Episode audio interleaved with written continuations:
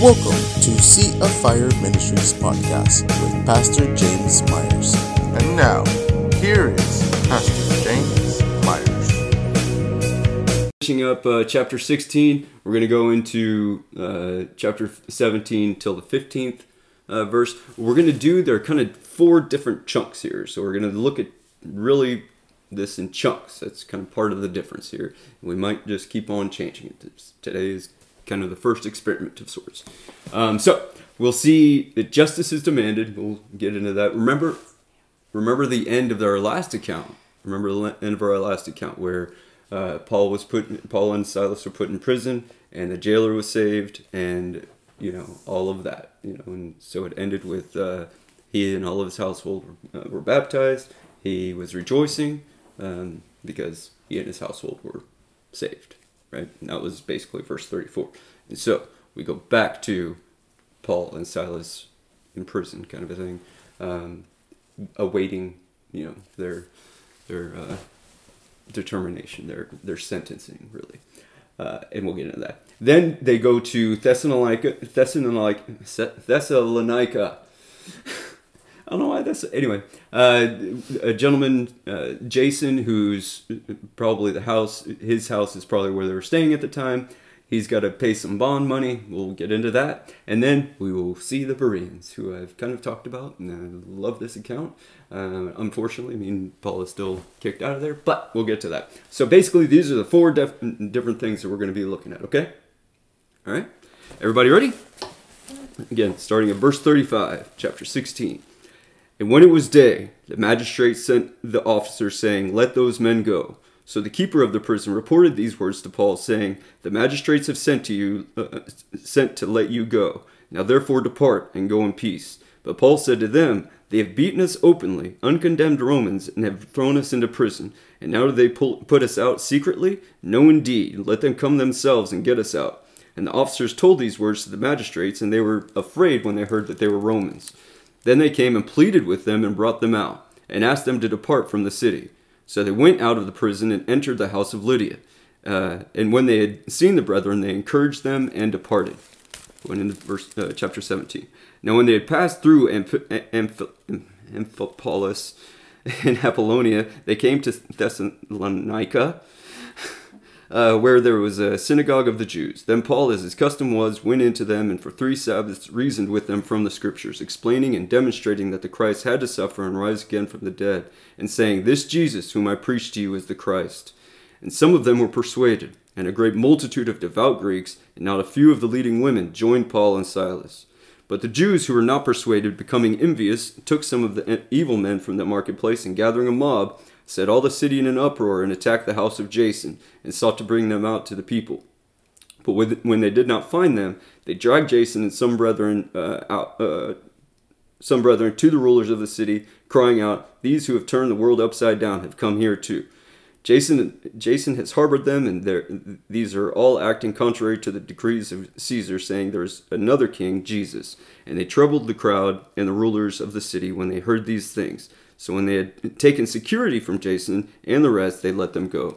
Then the brethren immediately sent Paul and Silas away by night to Berea. When they arrived, they went into the synagogue of the Jews. These were more fair minded than those in Thessalonica. In that they received the word with all readiness and searched, and searched the scriptures daily to find out whether these things were so. Therefore, many of them believed, and also not a few of the Greeks, Greeks pro, uh, prominent women as well as men. But when the Jews from Thessalonica learned that the word of God was preached by Paul at Berea, they came there also and stirred up the crowds. Then immediately the brethren sent Paul away to go to the sea, but both Silas and Timothy remained there.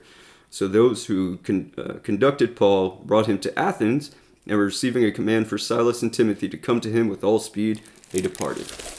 He who has ears to hear the word of God, let him hear it. All right.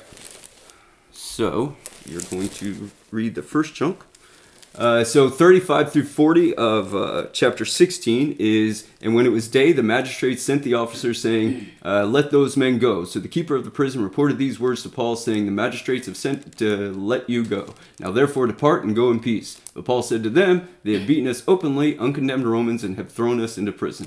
And now they put us uh, out secretly. No, indeed, let them come out themselves and get us out." And the officers told these words to the magistrates, and they were afraid when they heard that they were Romans. When they came and pleaded with them and brought them out and asked them to depart from the city, so they went. Uh, oh, so they went out of the prison and entered the house of Lydia. And when they had seen the brethren, they encouraged and departed. Okay, real quickly, let's go back. Remember, let's remember the uh, the first account. Those magistrates, remember, had had had them beaten. This word "officers" uh, sent the officers the that it's translated literally rod bearers. So these are the guys who actually beat them. You know, so the magistrates are sending the guys who actually beat them to to let the to let them go. So what was likely go- going to be the case? Because remember, they kept them in the inner prison.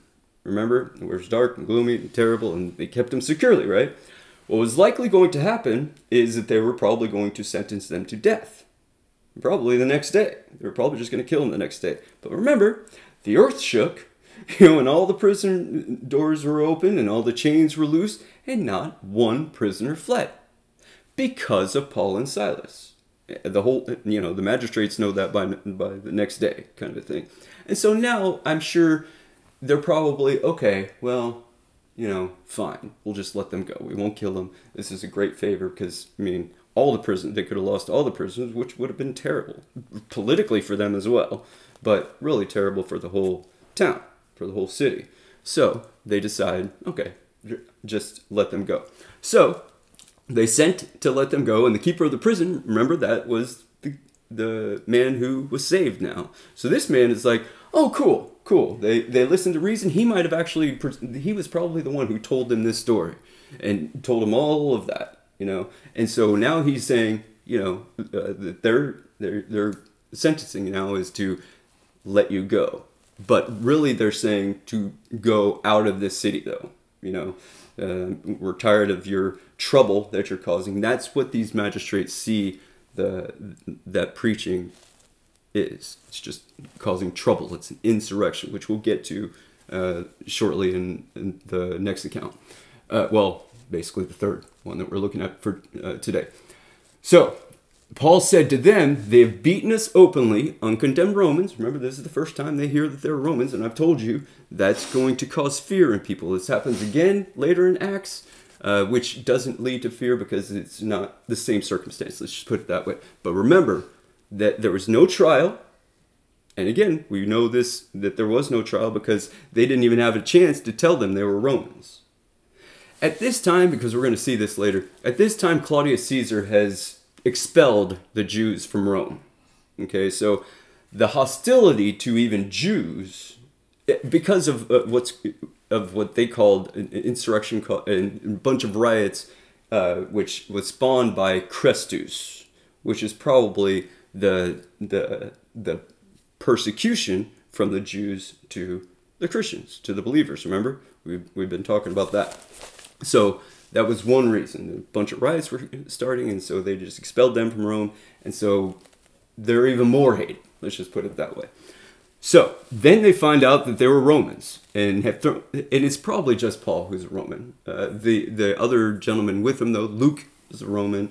Um, Timothy was Greek, so he was possibly he was in Lystra. So no, but um, so he what Paul is doing here you know, he says uh, they throw, thrown him into prison and now they put us out secretly. No, indeed. It sounds like he's like, well, dude, we just suffered a bunch of uh, injustice. That's not cool. You know, what y'all did wasn't cool. So, no, you know, and I, I want, uh, you know, I want you to make it up to me and come apologize to me.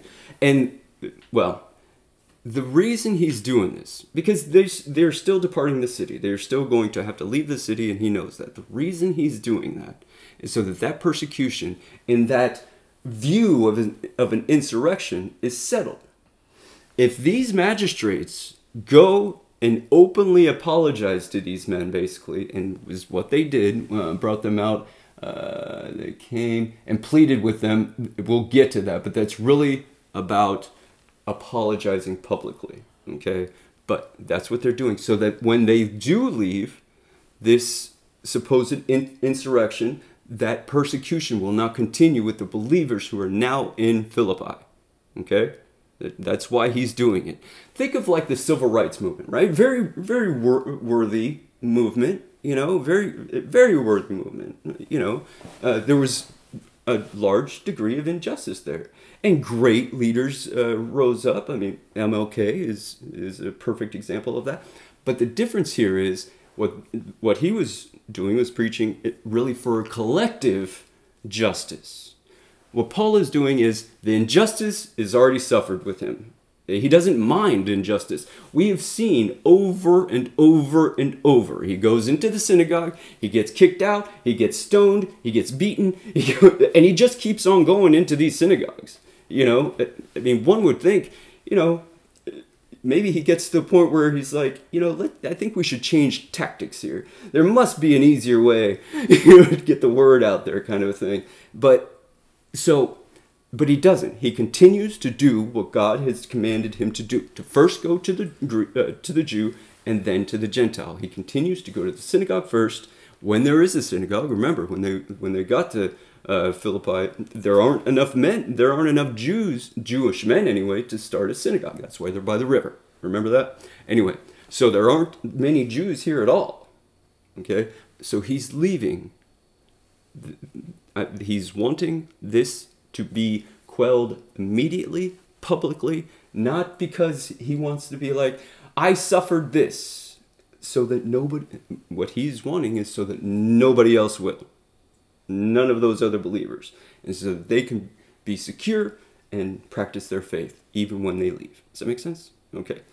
And then, so these people were greatly afraid these magistrates would be looking at the death penalty for doing this. Okay?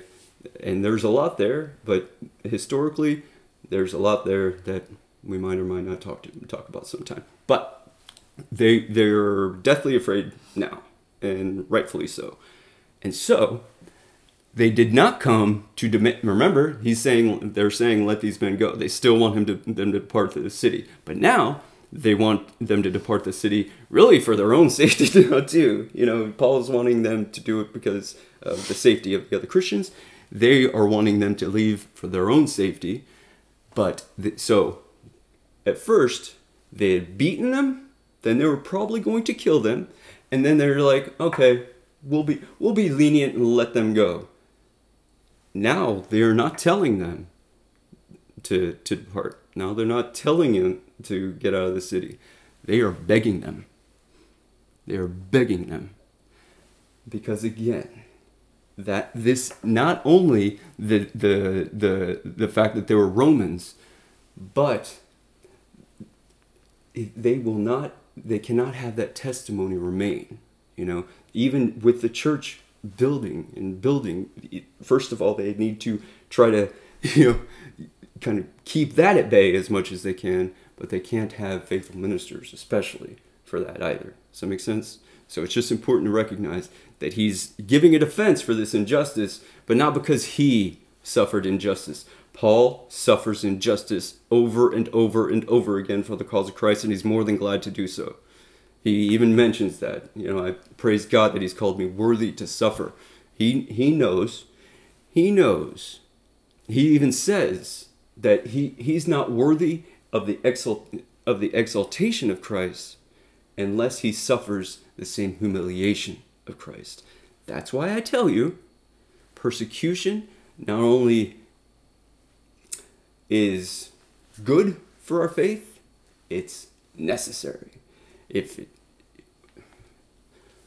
we are to be like Christ, we, we are his body, and so we will suffer the same, but we, will, we cannot accept his exaltation and share in his exaltation unless we share in his humiliation.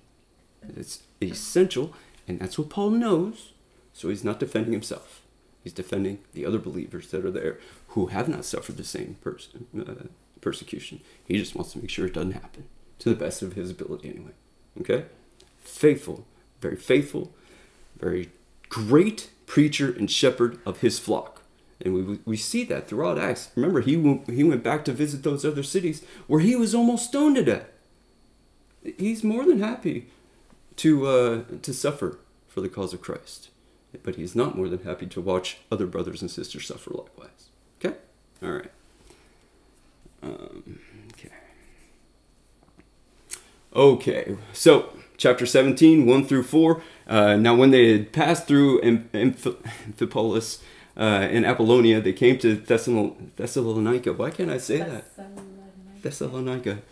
Like Thessalonians. That's so much easier. Why can't it? Anyway, uh, where there was a synagogue of the Jews. Then Paul, as his custom was, went into them and for three Sabbaths reasoned with them from the scriptures, explaining and demonstrating that the Christ had to suffer and rise again from the dead, and saying, This Jesus whom I preach to you is the Christ. And some of them were persuaded, and a great multitude of the devout Greeks and not a few of the leading women joined Paul and Silas. So remember, he was in Philippi.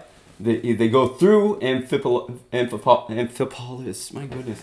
Um, but they, it doesn't say, it doesn't have any account about his preaching there. So they likely were just passing through. These are smaller cities. Thessalon- Thessalonica is a huge metropolitan area there. And, and uh, we will talk about that in a moment. But so then they go through Apollonia before they uh, reach uh, Thessalonica. Thessalonica, Thessalonica was so named because one of Philip's, remember Alexander the Great's uh, father was King Philip of, of uh, Macedon. That's, remember, this is Macedonia, but he was the king of Macedon. In his day, it was Macedon. So he started, you know, he conquered this land and named it after his daughter. Okay, so Alexander the Great's sister, uh, and but but we don't know about Thessalonica because of him or, or because of Philip or Alexander the Great or even his sister. We know Thessalonica because Paul preached there. We have two letters, two great letters to the Thessalonians. The really nicer letter is actually Philippians. Philippians is a great encouraging letter. You, you, we, you'll see that the people in Philippi are actually sending money and, and goods for the ministry of Paul, and he's very grateful for that while he's in Thessalonica. So his letter to the Philippians is one of the, I mean, it's a sweet, really sweet. His letter to the Ephesians is also really sweet. The Galatians, he was kind of upset, uh, and and the Corinthians, we saw that somewhat. His second one is a little more tame because they had responded well to his first one um, more you know faithfully kind of a thing. But Thessalonica is kind of one of those middle grounds. He has some problems, but not as huge as like the Galatians and, and so forth. But anyway, so that's why it's named and that's why it's so important because he preached there. Now, when there where there was a synagogue and then Paul, as his custom was, that's what we were talking about. And this is what he does. Everywhere he goes, where there's a synagogue, he goes to the synagogue. In Philippi, there wasn't a synagogue, so he went to the river. that's what he does. He goes for the Jew first. That's what he says, even in Romans. For the gospel is for the Jew first, and then for the Gentile. Also, God's wrath is first for the Jew, and then for the Gentile, because that is God's, um, you know, redemptive work in history. It, it, it was first given to the Jew. Again, our faith is founded on Jewish Judaism. Christianity has its roots in Judaism.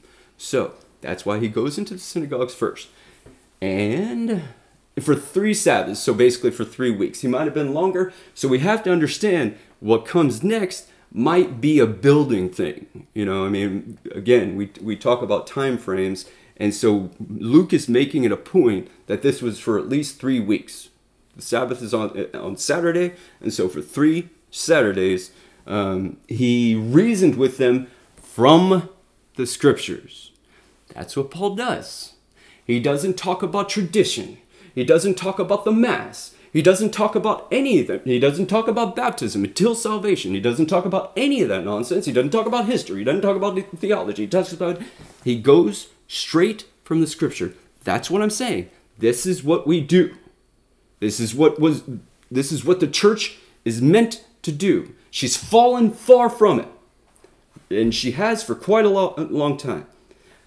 Paul was a great expository preacher, the greatest preacher aside from Christ. But he's expositing from the Bible, uh, when saying from from the scriptures, explaining, explaining and demonstrating. So He's saying, he's explaining one thing, and then he's demonstrating from the scripture uh, that the Christ had to suffer and rise. You know what? There's another portion I want to, uh, just off the top of my head. Isaiah 53, uh, verses 4 through 8. Um, let me find it real quick. But we briefly looked at this, but this is probably one of them. Just so you know, because we'll say we'll, we'll make this a point during our uh, scripture uh, learning that, of its authority. There are over a thousand, over a thousand Old Testament prophecies, specific and historical and absolute, that applied to Christ, that Christ fulfilled. Over a thousand. You can play the lottery all you want. you don't get chances like that. That would be like somebody winning the lottery 10 times in a row. What, ha- what would happen if a guy won the lottery 10 times in a row? He'd be arrested. Probably because there's some sort of fraud involved. It's just very important. So he's he's got many things to point back toward. But we're going to look at one that was most likely uh, one. And again, we have read through this one. Uh, so 4 through 8. Surely he has borne our griefs and carried our sorrows, yet we esteemed him stricken, smitten by God, and afflicted. That he, but he was wounded for our transgressions, he was bruised for our iniquities. The chastisement for our peace was upon him, and by his stripes we are healed. All, like, all we like sheep have gone astray. We have turned every one to his own way, and the Lord has laid on him the iniquity of us all. He was oppressed and he was afflicted, yet he opened not his mouth. He was led as a lamb to the slaughter, and as a sheep before its shearers is silent, so he opened not his mouth. He was taken from prison and from judgment. And who will declare his generation? For he was cut off from the land of the living. For the transgressions of my people he was stricken. So that's one of them. That's one of them clearly only applying to Christ. Only, and they're all. I mean, there are so many different ones, but you know that's that's one of them. And so he is. So he's explaining, hey, you know, the Jews, again, just like many Christians, just assume that they are God's people because of all these traditions, because the temple is in Jerusalem, the, the temple of the Lord, temple of the Lord, temple of the Lord, all this stuff, that, which is another thing that comes from uh, Josiah. Anyway, uh, so the temple of the Lord, everything is is is is religious. Religion is really what man does. That's why theology is about who God is. Okay, those are com- two completely different perspectives. When you are religious, you are just going through rituals. All your focus is on these rituals, on these traditions, on these things that a certain organization is telling you that you're supposed to do. What Paul is saying, he's explaining first that you have always persecuted the prophets it didn't start with Christ. Throughout the Old Testament, they hated the prophets. They killed most of the prophets. Really, their message didn't really grow until after they were killed. Uh, uh, Isaiah was sawn into, was cut in two. All the prophets suffered. Moses was always complained against, but you know he at least wasn't martyred. You know he wasn't killed. But all of the prophets, all of them, all of them suffered all of them suffered either anger and hostility, just like the apostles are, just like we will. So, but so he's explaining that first of all, your whole concept of Judaism is wrong, you know, and then demonstrating. So he took it took from that, uh, demonstrating that the Christ had to suffer. So that was that part was the suffering we can talk about later about the resurrection. But uh, and to rise again from the dead. So he is ex- again explaining one that you see scripture and you see your religion is this one way, but it's not. And then he's demonstrating that Christ had to suffer. Here's where again, with without the crucifixion, there is no sermon, there is no message. And then he goes to the resurrection. We don't worship a dead guy. We don't worship some dude who's lying in a tomb. If Christ did was not risen, our faith is futile, and I'm I'm done. I, I'm done with all this. I, you know, I'm telling you that, that that I, I don't I don't have this whimsical desire. I don't have this wish projection that I just hope this is how how it's going to work out. If Christ did not raise, we are dead in our sins. It's as simple as that. So, we first preach his necessary sacrifice the perfect Lamb of God, perfect Son of God, came into the world to suffer and give his life for the salvation of many, of all of his people, of a wide harvest. Remember, that's why he poured out all of his blood perfectly and sufficient, really, to save the entire world. Christ's blood, just one drop of blood would have done it, by the way. Just one little drop. He poured it all out. And even just one drop of blood, though, would have had the power to save everybody in this world. So, really, anybody who so desires to believe in Christ has the value in his blood. They, uh, apart from that, there's no salvation. But it's just important that, that the power of his redemption literally applies to the whole world, but it only is given to some. But even, again, even the, the earth will pass away and be renewed. His salvation covers all of creation. The earth moans. The Bible talks about the earth moaning and groaning until the day of the Lord. The, the, the creatures, the, the creatures, they talk about, you know, why why are you know why is the leopard so scared of humans? Why why are why are animals so instinctively scared of humans? Why do they always take off unless they're you know hunting you and they want to kill you? But uh, more often than not they take off. What is this? What is this thing that that there's this there's this distrust there? There's this natural distrust where that wasn't the way. In the garden you see all the animals coming to adam. He names them all. He's got this great fellowship with the animals it's a wonderful, beautiful thing, which was in, which is the intention, which is why when God created creation, it was good. you know? And again, remember what uh, uh, Augustine said: it could not be corrupted unless it was originally good. Now it's been corrupted through our sin, and Christ had to suffer and rise again from the dead, so that we and His good creation can be restored because he has restored it. We wait for that in culmination for his second coming, but he has done it. It is done. That victory is done. Remember, that's why that's why he was ascended. That's his glorification. That's his that's his exaltation. That's his that's his kingship party. He's done the work. He's poured out his blood. He rose from the dead. He ascended on high to God's right hand, God the Father's right hand. Okay? So all of all of all of creation is restored.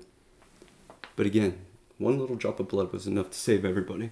Um, yeah, okay. And, and a great multitude of the devout Greeks and not a few of the leading women joined Paul and Silas. Now, this is interesting. He's in the synagogue. Doesn't say a thing about Jews. He says the devout Greeks, which are proselyte Jews. But it, but remember, Jews are actually the ones who underwent the circumcision, all that kind of thing. So these devout Greeks, but so it's not saying anything about the Jews. This is going to be important with, I'm going to give you a parable from Christ at the kind of towards the end. We're going to conclude with that. And it's about two sons. And so I just want us to pay attention here in this account because we're going to see even more in the next account that there's a difference. Okay. Okay, verses 5 through 9. But the Jews who, who were not persuaded, becoming envious, took some of the evil men from the marketplace and gathering a mob, set all the city in an uproar and attacked the house of Jason and sought to bring them out to the people. But when they did not find them, they dragged Jason and some brethren to the rulers of the city, crying out, These who have turned the world upside down have come here too. Jason has harbored them, and these are all acting contrary to the decrees of Caesar, saying there is another king, Jesus. And they troubled the crowd and the rulers of the city when they heard these things. So when they had taken security from Jason and the rest, they let him go. Okay. So the Jews who were not persuaded, again, now we're even seeing a bigger distinction between the, the, the, the devout Greeks and the Jews. The Jews were not persuaded and be, they became envious. This is the reason Christ was killed. This is the reason Paul is stoned. This is the reason everybody gets persecuted. That's this is the reason the church gets persecuted. Envy. That's one of the reasons. But remember, those that's one of the seven deadly sins. Envy is always an ugly thing, especially when you start with envy, it only turns into harm. It only. That, that's its inevitable outcome. So they became envious and took some of the evil men from the marketplace. This suggests the Jews didn't go round up a bunch of other Jews. They rounded up a bunch of people they knew were vagabonds that knew they could easily persuade them to hurt anybody for any reason. That's who they went for. These supposed pious and righteous men, these pious and righteous Jews, go and find evil men from the marketplace. Remember, that's where, uh, even in Philippi, that's where they were dragged off to, to be before the magistrates. So don't think of like, a, you know, like an HEB kind of marketplace. You know, it's, it's basically the, the econo- economic center where the magistrates would be too. So that's where, you know, a lot of judgment happened too. Um, and gathering a mob, set all the city in an uproar and attacked the house of Jason. So we preach the gospel for the spread of God's harvest, right? We do not gather a mob. We build a body. He builds a body, but through our ministry, through our um, witnessing to Him, we build. We build a people. These people gather a mob. It's really easy to find a bunch of unbelievers who, who want nothing to do with Christ to to attack the righteous. It, the the evil is it finds it very easy to attack the righteous. I mean, look at our, look at our own society. Look at how much we're fallen away from even just accepting the idea that possibly God exists, and the hostility that the world, that the world, especially in America, has for the church. You know, it, it, it it's obvious. It's very clear, and they hate everything, and they and they and they even kind of gather mobs of so so-called experts you know like like we talked about in psychology as long as you know this one ruling center who only is trying to push their nihilistic philosophies through again sexual deviancy and all sorts of different things these are extra experts so they say don't go to your church you don't need to you know they've got that um, what is it um, some conversion. What is it like? Uh, like when a, a, homosexual converts to, to Christianity and then decides they're not going to be homosexuals anymore because you know the church has ministered to them and convinced them that that's a sin. You know, and I don't remember what they call it, um, conversion therapy or something like that. Um, and so they they hate that. They deride it because that goes against their worldly little psychology thing. I'm just saying this is indicative. This is a physical thing Again, what we need to do is see what happens there and what happens here. Okay? These men are gathering a mob in every other area, and this will happen, you know, in different ways in our own time. Okay. Um, okay. Uh, so, uh, set all the city and attack the house of Jason. That's where all the brethren are. That's where Paul and Silas were probably staying. They're apparently not there then, um, but and sought to bring out, them out to the people. But then, when they did not find them, there they are. I mean, they just aren't there. It doesn't say where they were. They dragged Jason and some other brethren that were there uh, to the rulers of the city, to the magistrates, crying out, "These who have turned the world upside down have come here too." That's what we do. That's who we are. That is our calling. That is what God's doing through us, turning the world upside down. We have a glorious and magnificent gospel. We our true God is the only true God, and if you if you actually see and look at other religions, it's so clear. it's just so perfectly clear. We are the only ones who have the power, because we are the only ones have the power of God, to turn the world upside down you could say this about Muhammad because of all his, his military ex, expeditions. He killed and beheaded all sorts of people. But you can say the same thing about Genghis Khan. You know, you can say that about all sorts of different people. We do it with our own blood. We do it through, with the blood of Christ, but we are here to turn the world upside down. Okay? That's important. And that's their complaint. And that is going to be the world's complaint. Okay. Um, so they've come here too. Jason has harbored them. So he's taking them in. Uh, and these are all acting contrary to the decrees of Caesar. Remember, I told you uh, uh, um, Claudius Caesar had expelled the Jews from Rome at this point. Um, and so, especially now, it's contrary to the decrees, of Caesar, and especially this part. And this is another reason they were they were uh, commanding Pilate to crucify Christ because he was claiming to be a king, you know, or the king you know, of Israel kind of a thing, which Christ never claimed, but we, we, the, everybody knew, you know, that the Messiah is David's son and therefore the eternal king over Israel.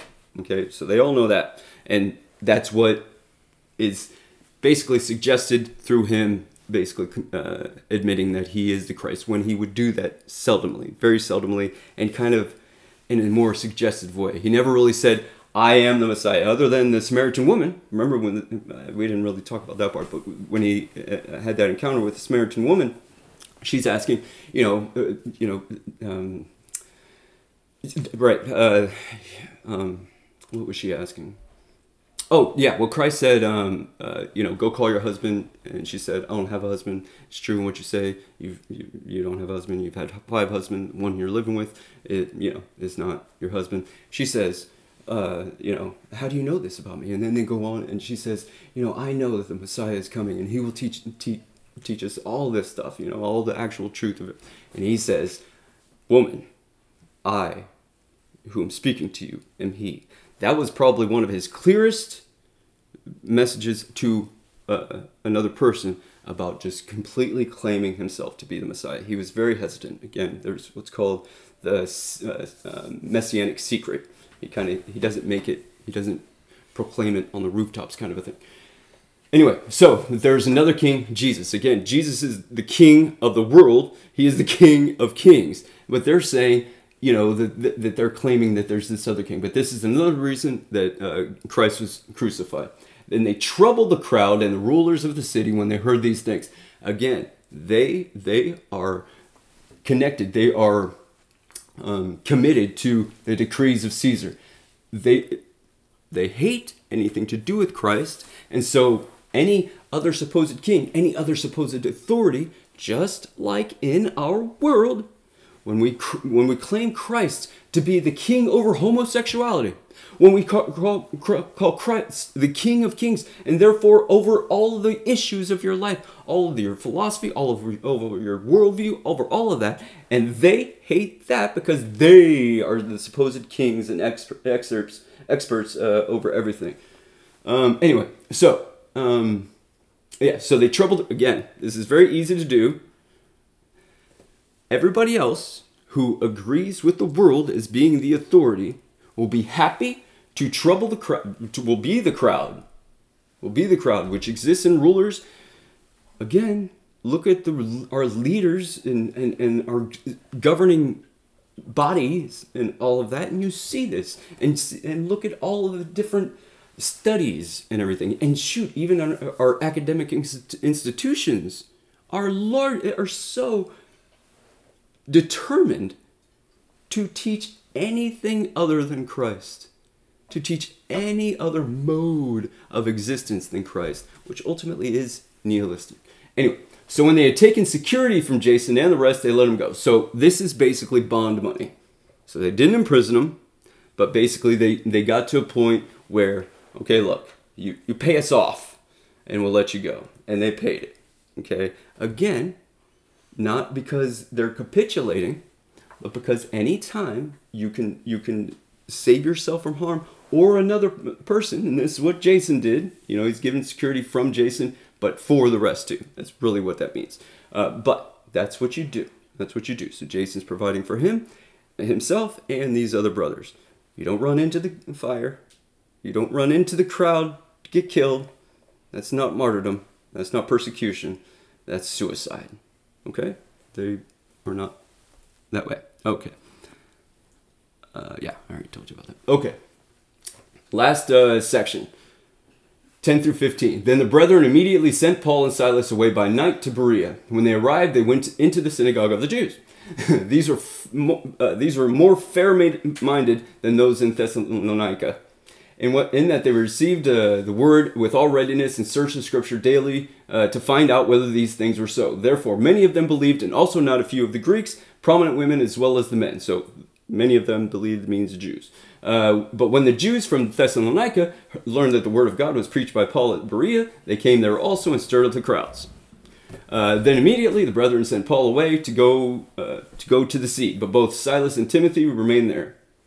Um, so those who conducted Paul brought him to Athens, and receiving command for Silas and Timothy to come to him with all speed, they departed. Okay, so they immediately sent Paul and Silas away by night because they grabbed Jason and dragged him out so that they know the next day this is going to be far worse. They they were looking for Paul and Silas, and so they they got around that. They paid the bond money for that day, you know, and so they're immediately sending them them away for their safety. Um, and when they arrive, so Luke is obviously still in Thessalonica, Thessalonica. but so remember, because it was when we, we, we, we, we now goes back to when they arrived, they went into the synagogue of the Jews because that's where they go. These were far, these were more fair-minded than those in Thessalonica, in that they received the word with all readiness, right? Now, not, not not credulously. They're they're not they're not hearing Paul and Silas and be like, "Ooh, that sounds cool. I, I believe it because that sounds neat." No, they they received it with all readiness. They're they're open to hearing about shoot, especially the Messiah coming. Really, the Messiah came. Uh, but then they searched the scriptures daily to find out whether these things were so. That's why I will continue to talk to y'all about the Bereans. I want us to all be Bereans. When you hear the preaching of the gospel, whenever you hear anybody teaching about God's word and through His word, you go to your scriptures to make sure they're so.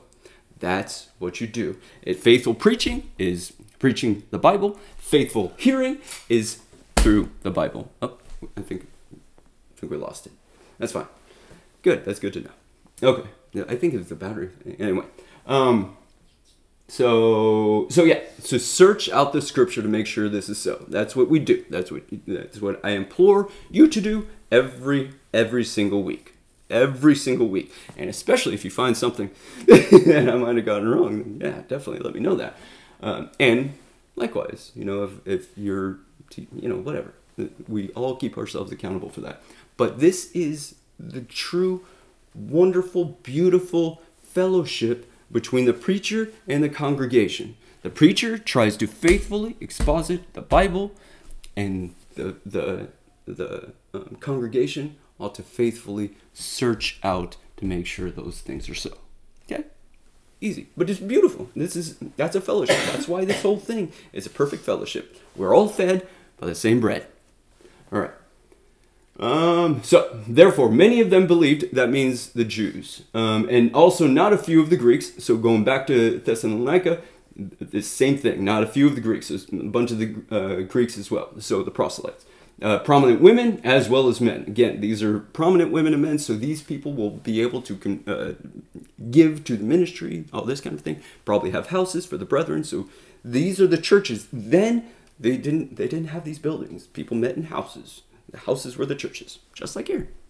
Anyway, um, but when the Jews from Thessalonica learned that the word of God was preached by Paul at Berea, so again they they sent them them out away by night, and now the Jews are like, ah, that's where they are.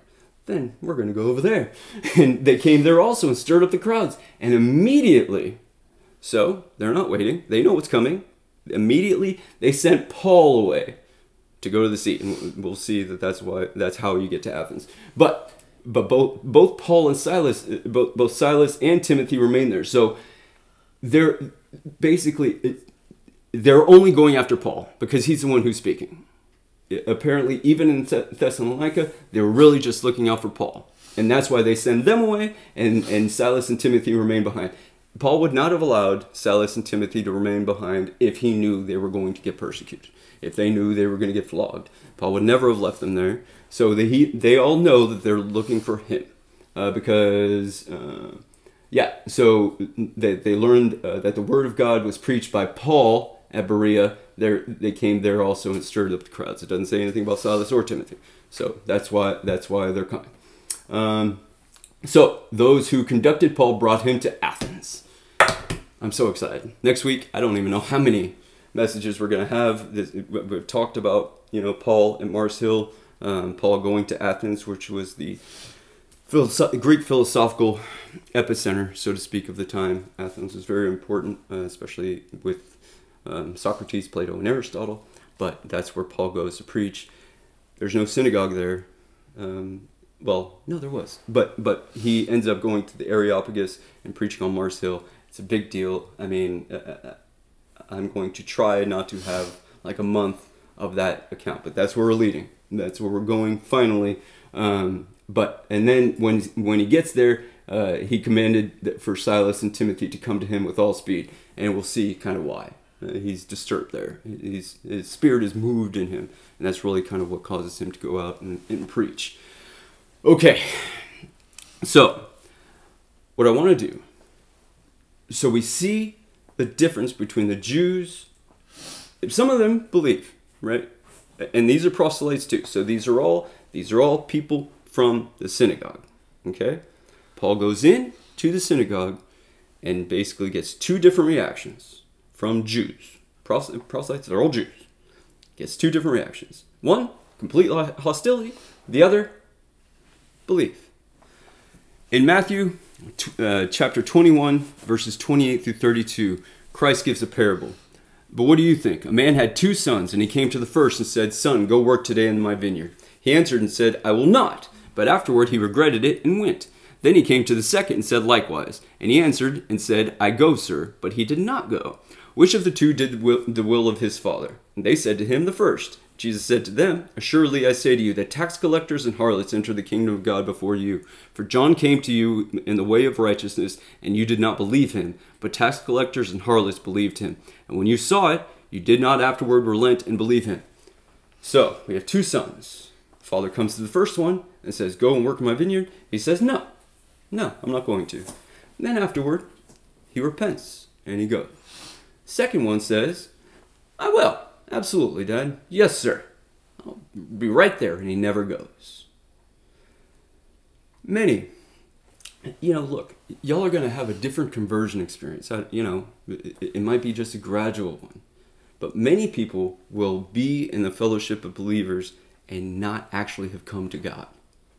It's, it's just, that's the first one saying, I will not. I will not go to work in your vineyard. And later, they repent and then they go. Because ultimately, they're still faithful to their father. They realize it, they come to themselves eventually. Just like we saw last week, remember? They come to themselves, repent of themselves, and go and seek to do the will of their father. So that's the first one. Second one says, I'll go. Yes, God, I am your servant. Yes, you are you are the God of my life. And so yes, absolutely. I'm I'm sold out for you.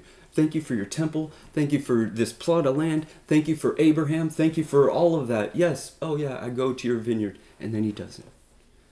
Those are the ones who are stirring up the crowds and attacking Christ through his church.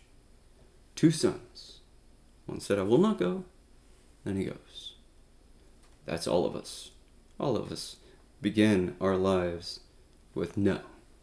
We are born sinners, utterly apart from God. Hate Him, suppress Him, all with all of our ability, with all of our strength, until we come to ourselves by His great grace and come to ourselves, repent, and seek to do the will of our Father. Others are hypocrites. Others are hypocrites. They think they think, you know, there's a everybody has a god. Everybody worships an idol. Usually it's it's a terrible worldview. It's a broken worldview. What we looked at in the psychology of atheism is looking at nihilism, basically accepting the meaningless meaninglessness of life, and that life is just vain. That's their god. That's their God. Uh, uh, Freud was an apostle to nihilism. He was dead set and determined toward that cause. Everybody has a God. Everybody has a God. So they say, I will go. And they don't. They don't. Some, by the way, this includes the tares in the church. The church is full of wheat and tares. So even in the church, the institution of the church, it is filled with people who say, I will go, and they never go. They never actually come to themselves and repent. So this happens all over the place outside the church. It also plays uh, the part inside the church. The church as a body, she is filled, completely filled, with those who said, No, and then come to themselves, repent, and serve their Father. All right? All right. Any questions? We're going to read Habakkuk uh, cha- cha- uh, chapter 3. Uh, I don't remember what verses. We start at verse 2, but it's chapter 3. Remember, Habakkuk's the one I've mentioned um, that uh, changed. Um, that uh, has this back and forth with uh, with God. Um, he's you know um, bemoaning. He's uh, seeking after God uh, for him for his help, and they have the, the, this huge dialogue. This is basically the conclusion. Habakkuk's obviously not a very big book. It's a wonderful book. All right. Oh, let me go ahead and change it over. Me make sure I'm connected. Do says I am. All right. O Lord, I have heard your speech and was afraid. O Lord, revive your work in the midst of the years. In the midst of the years, make, make it known. In wrath, remember mercy. God came from Teman, the Holy One from Mount Paran. Selah. His glory covered the heavens, and the earth was full of his praise. His brightness was like the light.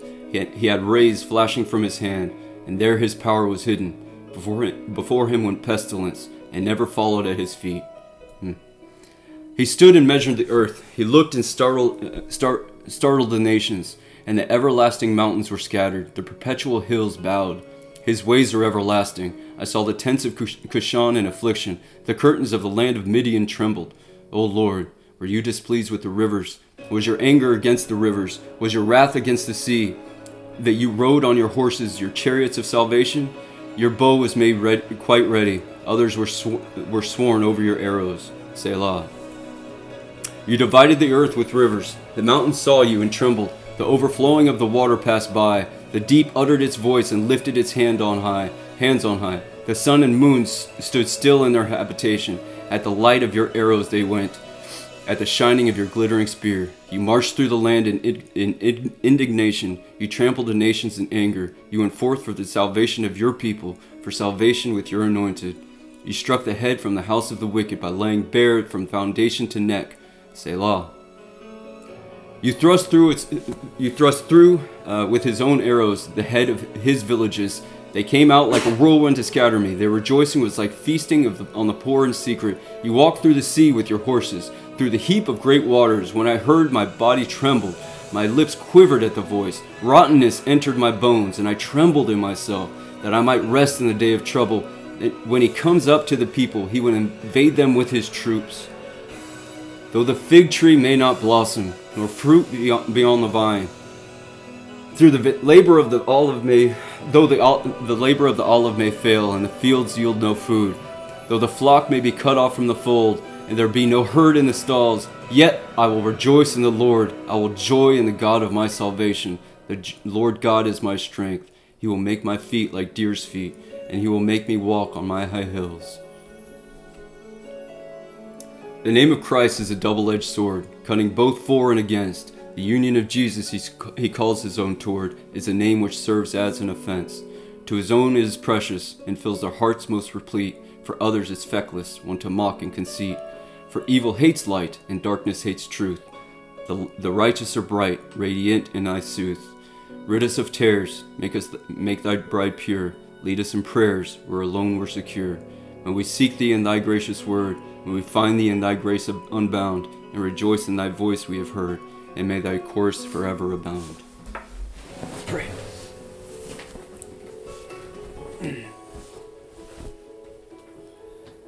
Father, thank you for your abundant faithfulness. Thank you for your great witness. And thank you that you are faithful even in the midst of trials. That the persecution that comes with knowing and preaching your Son is a trial and a furnace which makes us only brighter and only more willing and loving to do your great will. That is what pleases you, my God. So rise up in us that witness. Rise up in us that boldness. Rise up in us that same faithfulness you so providentially given, so willingly given, and poured out on a cross. We thank you. Now, and forever, world without end. In the name of Christ. Amen. Thank you for listening to Sea of Fire Ministries podcast with Pastor James Meyers. We hope you enjoy this message. Please subscribe and follow us. Tune in as we continue into the Word of God.